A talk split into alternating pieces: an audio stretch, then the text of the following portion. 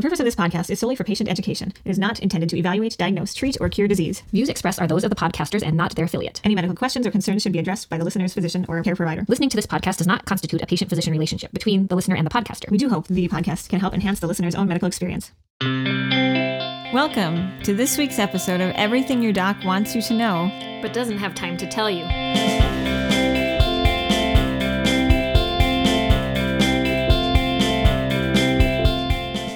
The purpose of this is to educate and inform about health matters affecting adults. From latest research updates to tips on navigating the health system and everything in between. I'm Kirsten. And this is Lindsay. Welcome back. Today's episode, we'd like to talk about how to get the most out of your office visit, and we'll kind of focus on two different aspects of that. One is just how the visit does and should go in general, and two, the second part we'll focus on um, what to expect from your physical exam, labs, um, the actual physical, and evidence behind the utility of these things. Okay, so let's start with just kind of the general how a visit should go. It's can be confusing to patients because when you show up for an appointment, you're given a scheduled time that you're supposed to be seen at. And what many people don't know is exactly what that time means, how long that time may be for, and what is going to happen during that time. Obviously, as a patient, you know the basics of it, but we're going to just give you a few more details so you have some insight to what's happening in the clinic around your visit. I think what a lot of people um, don't understand is that there's rooming regulations and things that have to be done when the nurse is rooming a patient. So, Lindsay, what's rooming? What does that mean? That's a good question. When the nurse or medical assistant um, takes you back to the room and takes vital signs and asks you lots of questions. And those questions are regulated by the governing body that accredits clinics. Yeah. And so there's actually a lot more to it than just bringing you back to the room and checking your blood pressure. There, as you have probably noticed, you get asked lots of questions. Sometimes you have surveys to fill out. There are reasons behind these things. Then the next part of the visit is just the time. And again, depending on which clinic you go to, you may have a time slot of 15 minutes. It may be as long as 40 minutes, depending again on where you're at. Right. I think uh, mine split into 20 and 40 minutes. I've been at clinics where they're all 30 minute visits. And sometimes we have opportunities to add in patients who have acute needs for much shorter visits, such as five or 10 minutes with us. So during the visit, what needs to happen, not only does that rooming by the nurse part of it happen, but then there's the time with the physician. And again, it the time ranges significantly. What we don't always think about is what the physician needs to do, either in the room or outside of the room with you, too, which can include putting in orders, um, following up on tests, looking at lab results, and documenting everything that you and your physician talked about. Documenting has become a, a big deal in the last 20 years as well with the invention of the um, electronic health records which has made physicians have to put in their own orders instead of just saying something and somebody else does a lot of the work. Um, we have to put in orders. We have to put in the medications and into the computer system and send those to the pharmacy. Um, we have to change your, you know, past medical history and your family history all in that visit. Um, we have to navigate through the computer system to do all those things. Yeah, so the, the electronic medical system has certainly added value in terms of being able to locate past information relatively quickly, but it also adds a lot of um, maintenance and work for us in order to keep your chart accurate and up to date. Right. So, how do you get the most out of the time that you have with your doctor, given that the time really can be limited? And probably many of you come in with more than one concern. Right. I think it's important to have a list of your concerns when you go, but I think you have to prioritize that list and be comfortable with the fact that you may not get through all of your list depending on how long it is. And can you talk more about that, Lindsay? Why why is it not a good idea to come in with a list of 8 to 10 things or why what's the difficulty in that? I think a, it often makes us run late, and so then we have problems with the next patient. And if you're that next patient, then you don't want time taken away from you because the person before you took up too much time, and, and it kind of cascades down the whole day. Um, and then we kind of get lost in in the little things. So I think that's why it's important to prioritize and make sure you're presenting us with what matters most to you to get accomplished in the in the visit. Yeah, I think that's a really good point, and I think um, knowing that your doctor wants to do a good job, or I should say, your clinician, your provider wants to do a good job with whatever your concerns are. Um, but if you can focus those concerns down to maybe two or three things, they will be addressed with more thoroughness and more depth than if you have a big long list that really doesn't allow you or your doctor to get um, to dive in deep into those concerns. And, and I think we do want to get through your list. Um, and so the things that maybe don't make it that day, we'll certainly work hard to to get you in an appropriate time frame to discuss the the other issues that, that we didn't get to.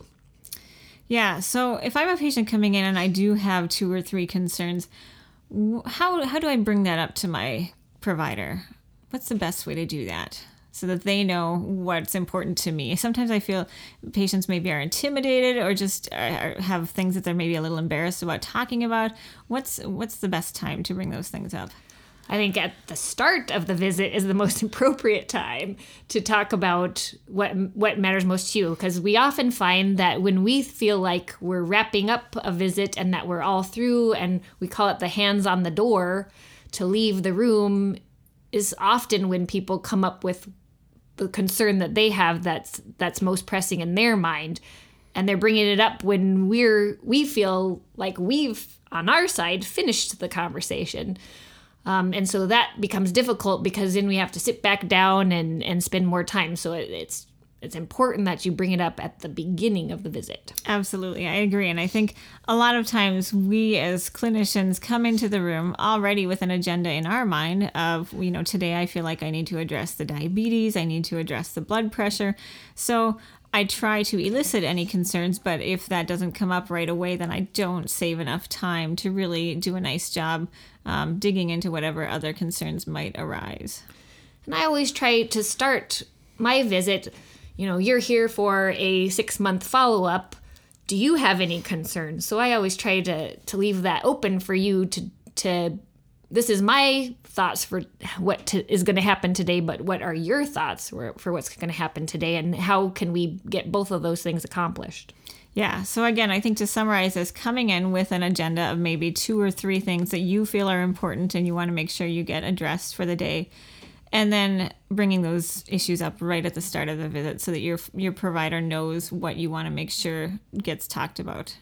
And I think even if you're there for what's considered an annual exam, but something is very concerning happening in your life right then that you need to talk about that is, you know, physical concern, then maybe you change what that visit's about and you say, okay, so we're going to focus on this problem and figure this out, and we'll do your annual exam next time. That's a really good point. I think that having flexibility in your agenda or in your clinician's agenda is very important, especially if something does come up. So, yes, if you have a big concern, maybe that day don't expect your regular, what we call physical exam, but then ask your doctor to address the issue that you're worrying about. Now, maybe that brings us to what to expect from your physical exam or your annual or wellness visit. And I think this is, um, I recently sat in on a patient advisory council meeting that was to discuss this, and basically because our clinic annual exam. I think there's a lot of concerns because this has changed over the last 10, 15 years, what's recommended. And so today we'll talk a little bit about why those things have changed yeah, I think this is this is a really fascinating topic and it's one that I personally struggle with a little bit because I've always put a lot of value in physical examination findings and I struggle with letting go of some of that, but we'll talk about the why and the research behind what the changes are and where where preventive care is moving. I think in the past, you know, you've gone to see your doctor annually and in that visit they did a whole bunch of labs, including urine, sometimes EKGs, um, blood counts, and cholesterol panels, and all these things, no matter whether you were, you know, 20 or 80. And we just did it on everybody. And there's been some large studies, mainly out of the VA, I believe, that looked at at all the studies out there on the usefulness of the information we get from all the parts of the physical exam. Yeah, and what we found is somewhat surprising in that a lot of what we were doing that we thought was good preventive medicine really didn't add a lot of value to the care that we were giving and certainly did not improve outcomes. That means didn't improve people's health or how they did in the long run. So, Right? They weren't making you live better longer. Mm-hmm, yep. So the annual physical exam, just for a little history, actually has been around since the 1940s, which is a long time. And that was when kind of we started shifting medical care from just treating illnesses to actually trying to think about preventing illnesses. And again, as Lindsay said, there have been some large studies more recently on when we do all these things, we think that we're adding value to people's care. And the question is, are we? What what actually is important and valuable in a yearly preventive exam?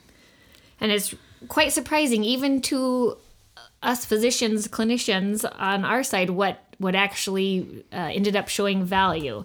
And I think it's surprising to us in in a few ways too. It, it's hard for us to to not want to see patients every year. One to build that patient physician relationship. Um, we like to establish that relationship and get to know you over time, and so it, it's hard to to maybe take away from that. Um, but I think that comes up in in all this as well as do we even have to see you every year? That's a great point. Yeah.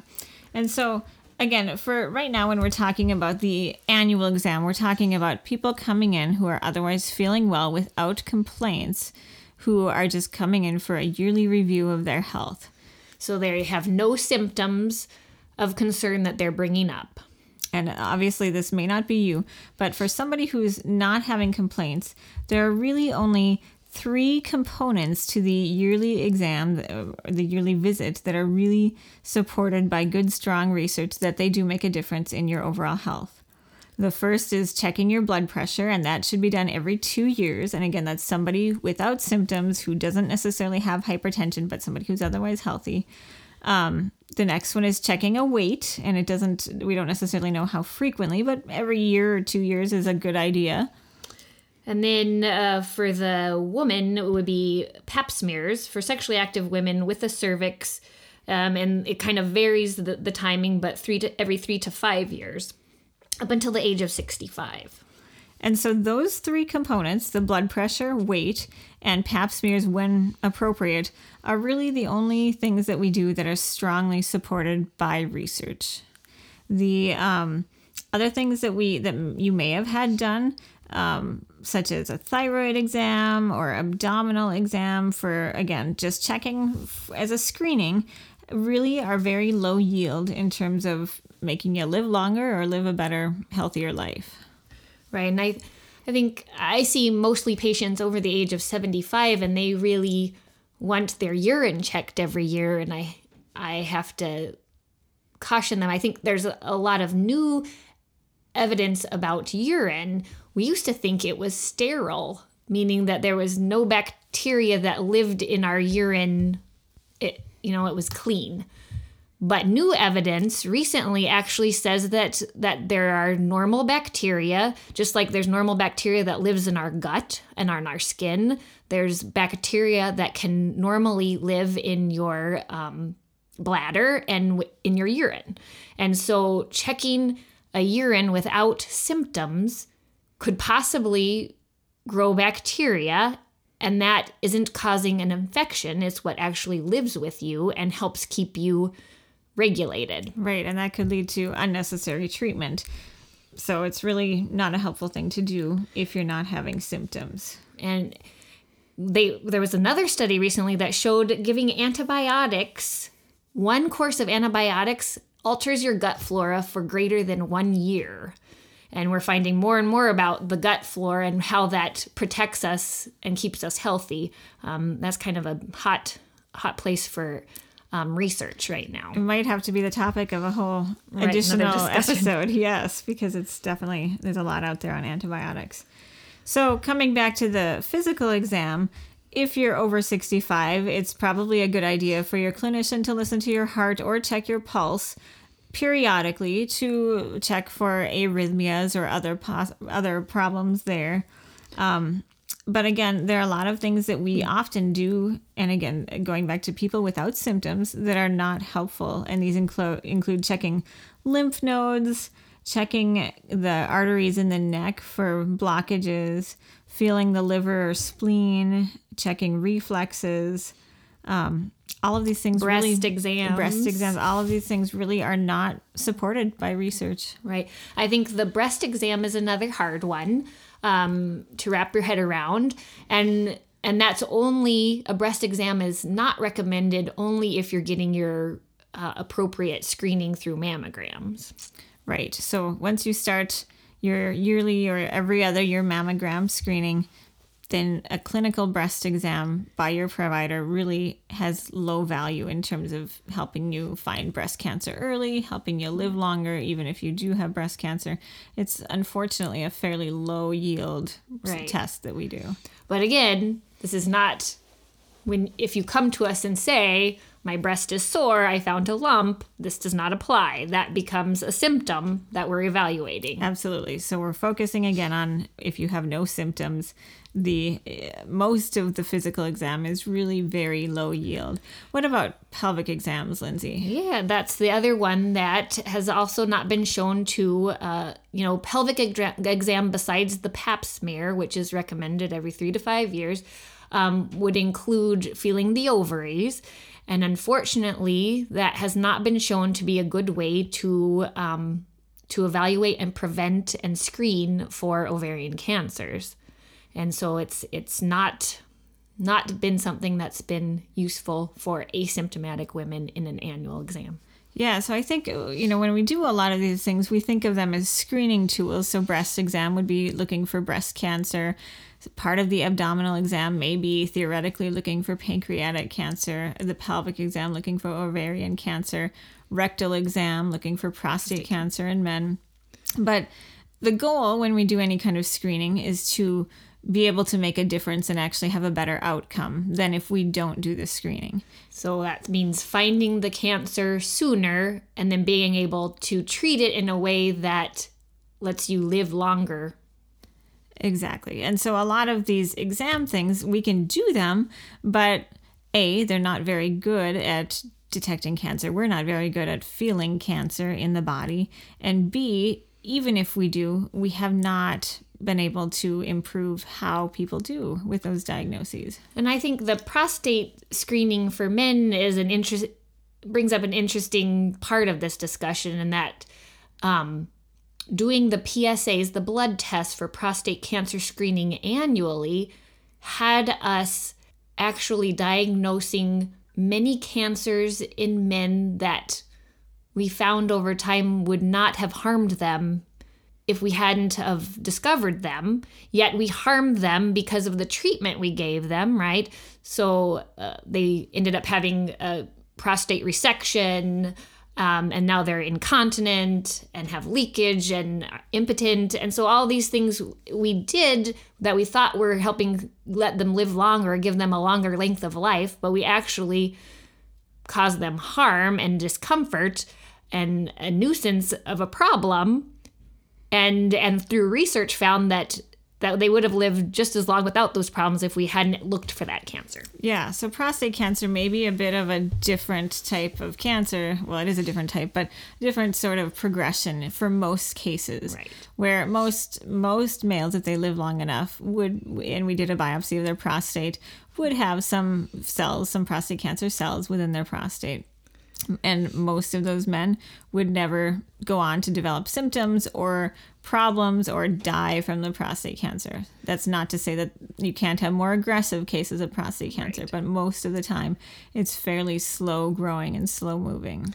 And like we've said again, this is for asymptomatic. So I always ask over the last year, have you had any changes in your urinary stream force, your ability to start and stop, hesitancy, dribbling, um, getting up at night to go? And and if you haven't had a change in the last year, then then doing that screening's not going to be worthwhile. Right.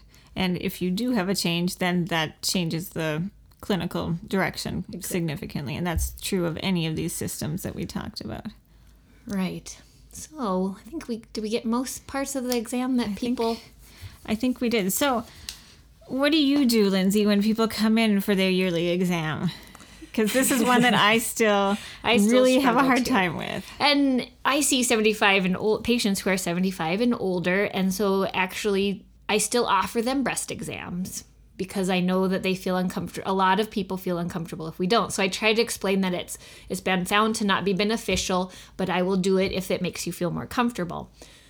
Um, and and quite a few people still want that, and and I'm happy to do that. Um, but uh, labs, I don't. I'm really doing a lot fewer labs every year. I certainly don't do a lipid panel every year, even if you have high cholesterol, but are, it's been shown to be controlled on a cholesterol lowering medicine, then I'm not going to check it every year because that's a new recommendation. So yeah, you don't have to maybe follow a- that one yearly. another discussion too, but I think it fits for annual. Um, so I'll throw in some kidney checks now and again, depending on what medis- blood pressure medicines you're on.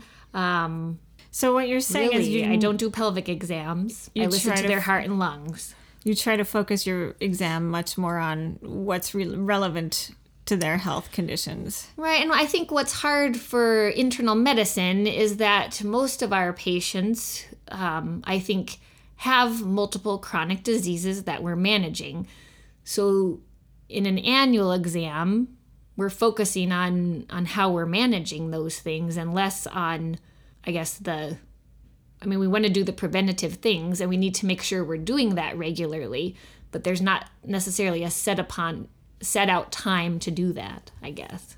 Yeah, so when you're when you're seeing a let's say a 60 year old female and she has no symptoms but is just worried about ovarian cancer and requests a pelvic exam what's what does that conversation sound like I think that's hard. I think I first try to to know why she's concerned. Um, is it because she is having symptoms truly, or is it because a friend recently was diagnosed? And we try to talk those things out. Um, and I try to to explain the data and and um, what is useful to finding that cancer. Um, but ultimately, if I feel like her worry, right, if I haven't been able to calm her fears with our discussion, I'll ultimately do it, I guess. and do you worry then about giving false reassurance by doing the exam when we know it's not a good test for ovarian cancer Right, and hopefully um, I got that across in my discussion with her. But it's hard when you're limited with time, right, to have a really good discussion about is this going to benefit you? Absolutely. Yeah. And again, I this is definitely something that I struggle with because I find the exam to be valuable and I have certainly diagnosed things in asymptomatic people based on my exam findings. But based on the research we have, that probably doesn't actually affect how they do in terms of their overall health. Yeah. And so I have a hard time letting go of some of these is hard. things. Yeah. What are you doing mostly in your annual exam? Well, as you said, most of our patients who come in in internal medicine are not completely asymptomatic and have a few medical conditions that we're treating. So, in my older population, they usually want me to check their ears because a lot of times they have a lot of wax. Yep. Um, I will do a heart and lung exam. I offer the breast exam and counsel women that if they're doing mammograms, the clinical breast exam probably doesn't add a lot of value, but I'm certainly willing to do it. Um, and I usually do still do an abdominal exam, and I certainly check for edema, looking for signs of heart failure. So, again, I do some things that are people are asymptomatic and not complaining about, but I feel like helps me know Right. how they're doing. Um, but maybe it's not all based on research. What do you personally do for your own health? Oh well, I um, I don't go in yearly. Thankfully, I've been relatively healthy, and so I go in periodically for what we would call an annual exam, but it's not quite annual. And I think that's acceptable and I think that's appropriate okay. for somebody who's relatively healthy. I think I think so. I I certainly go in for my um, regular scheduled Pap smear, my mammograms, and I get my blood pressure checked here and there, which probably ends up to be maybe every other year. Yep. It's Yep. nice now because the dentist checks your blood pressure, right? Yeah, you can get it taken care of. Right. Um, so yes, I because I'm healthy and I'm try I try to do all the preventative health things, but I'm definitely not going in for an annual exam every year. Right. So, what age group is that okay for, would you say? I mean, I definitely tell my other relatively young adult, healthy patients that they don't have to see me yearly if they want to push it out to 18 months or even two years. That's appropriate, un- unless something comes up, of course. Right. I don't know if we know a, a good time frame for that. I would certainly probably want to see my patients annually, maybe 60 and above, but I don't have good evidence for that. That's just a feeling. Right, right. I agree. Yeah. And certainly as they get older and have more health concerns, then I like to see them more than annually. Right, and it, this depends on I think the the chronic diseases that we're treating and how well are they controlled. Do you have high blood pressure that's been well controlled on one medicine and we're monitoring blood pressures and it's still well controlled? And how many other things are piled up on that? Yeah. I would probably see most of my patients 75 and older who the majority probably have three to four chronic medical conditions, including hypertension, um, coronary artery disease, COPD, congestive heart failure. I probably, diabetes. How did I forget that? I probably see them twice a year at least. But that's because we're managing their chronic disease. Absolutely. Yep. I agree. And if you, as listeners, have questions or comments that you'd like to add to this discussion, please feel free to email us too. What about I we get a lot of questions about this Medicaid Medicare, so- sorry, Medicare wellness exam. Yes, the Welcome to Medicare exam, right? This is one that I kind of scoffed at in the past because I felt like it was really of low utility. And maybe that's because most of my patients coming in are symptomatic with one thing or another. The Welcome to Medicare exam or appointment doesn't really let you do a physical exam um, in order to bill for that, and Medicare doesn't charge patients anything for it um, we have to follow their requirements, which includes the recommendations that we listed, which would be a blood pressure check, a weight, and I think that's about it in terms of physical examination. And then the rest They have it, lots of requirements about you know discussing safety. So are you wearing your seatbelt and your helmet and your what is your alcohol consumption and um, what's your diet like and are you getting your exercise? So all very good important things but that's what they are offering for free and the minute we say and how is your blood pressure going that we're treating then that becomes a an un, a, a visit that you're going to have to pay for Right, exactly. So, yes, historically, that's not something I've done for my patients. Again, because I would say 99% of my patients have other medical conditions that we do we're need to address at that appointment. But um, I do ha- work with nurse practitioners and PAs who will occasionally do those appointments for their healthier patients. right And again, as a patient, if that's something you want, you just need to know going in that that really doesn't include a physical exam. And that's okay if you don't have symptoms uh, for the reasons we've talked about. and it doesn't include um, discussion and treatment and management of your chronic diseases that we're caring for or symptoms that we look into Exactly. Those would have up. to be a separate visit. that you would be charged for Absolutely. the regular charge Right. so that's an interesting thing that medicare came up with that sounds really good but in the end and it, it is good but in the end it ends up not being quite what people i think think it is when they read about it Absolutely. So, Lindsay, let's go back to that panel of patients that you met with the other week. What other questions came up that might be helpful for other people to hear? I think an interesting one for me was someone asked, What do we as the clinicians, physicians, review about them before we go into the room? How much time do we have to review and what do we what do we know about them before we go into the room and see them? That's a really good question. I think patients come with different expectations about how much their clinician is going to know about their chart. Right, and I think uh, so many things go into this. One, it's probably clinician physician dependent what you do, but I, I told them what I typically do. And I have the advantage of, I think it depends on how long you've been in practice at your specific clinic. Um, I have the advantage of actually knowing my patients quite well the majority of the time right now. So I don't have to look up a huge amount. But what I do review bef- right before going in is ha- have they seen somebody else since the last time I saw them? So, did they see a cardiologist? Did they go into the emergency department? Did they go into the walk in clinic? Uh, where have they been since I last saw them? Yeah. So, I try to review that. Absolutely. I think I would do a similar thing. I generally, you know, I may have from 30 seconds to three minutes, depending on how my day is running and how far behind I am um, to review things. And I usually like to skim my last notes so that I know what changes we made and what things I want to follow up on. And then similarly, try to find out what has happened in the interim with their health and who, what other specialists or ER visits or admissions they've had. But I have to admit, if you're being uh, squeezed into one of those acute spots and it says cold symptoms, I probably haven't looked that much up about you. uh, before entering the room because I'm just going to simply evaluate those symptoms that you've come concerned with. Absolutely. And there are certainly days where if I have a patient who's got something major going on that takes more time than what they're scheduled for, I will walk into the room and I hope that I can address your concerns and look up your information on the computer without necessarily having previewed things beforehand.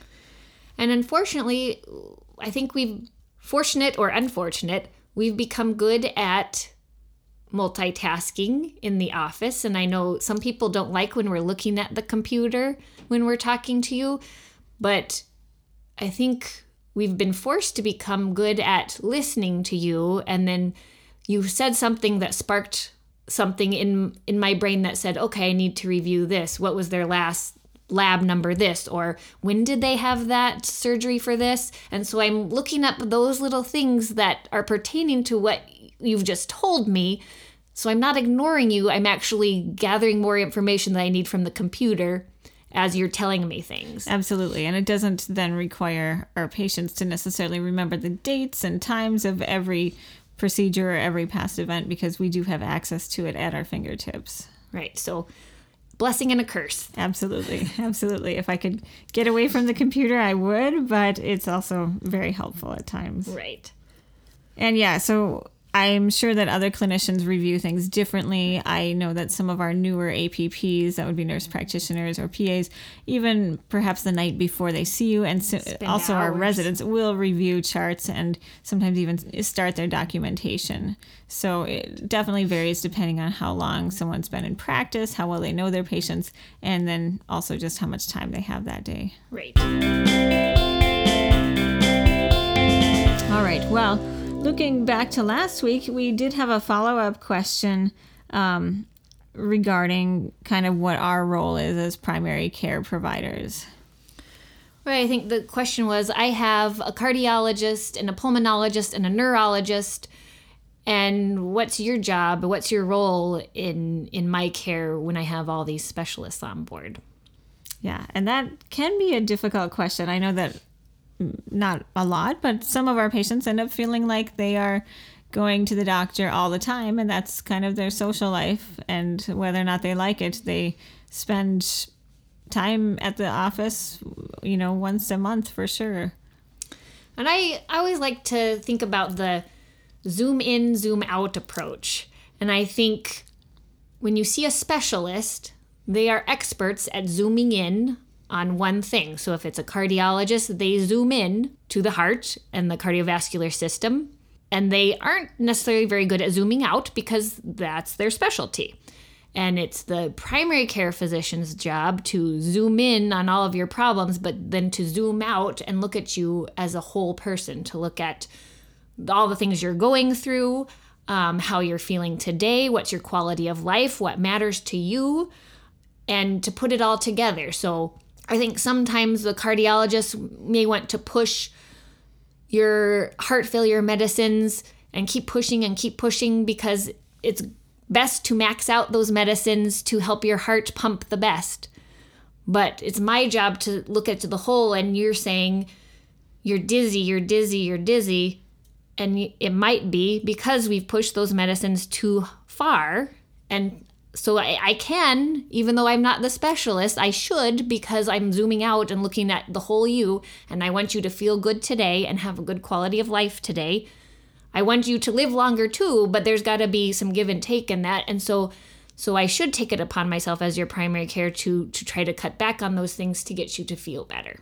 Absolutely. So coordinating, kind of have a having a big picture view of how things are going and also a big picture view of the medications because one specialist might be doing one thing and another doing another thing and it's our job to really like you said look at that big picture and see how we can not only optimize your health but optimize your quality of life right now today in addition to thinking about how you're going to be doing 10 20 years from today.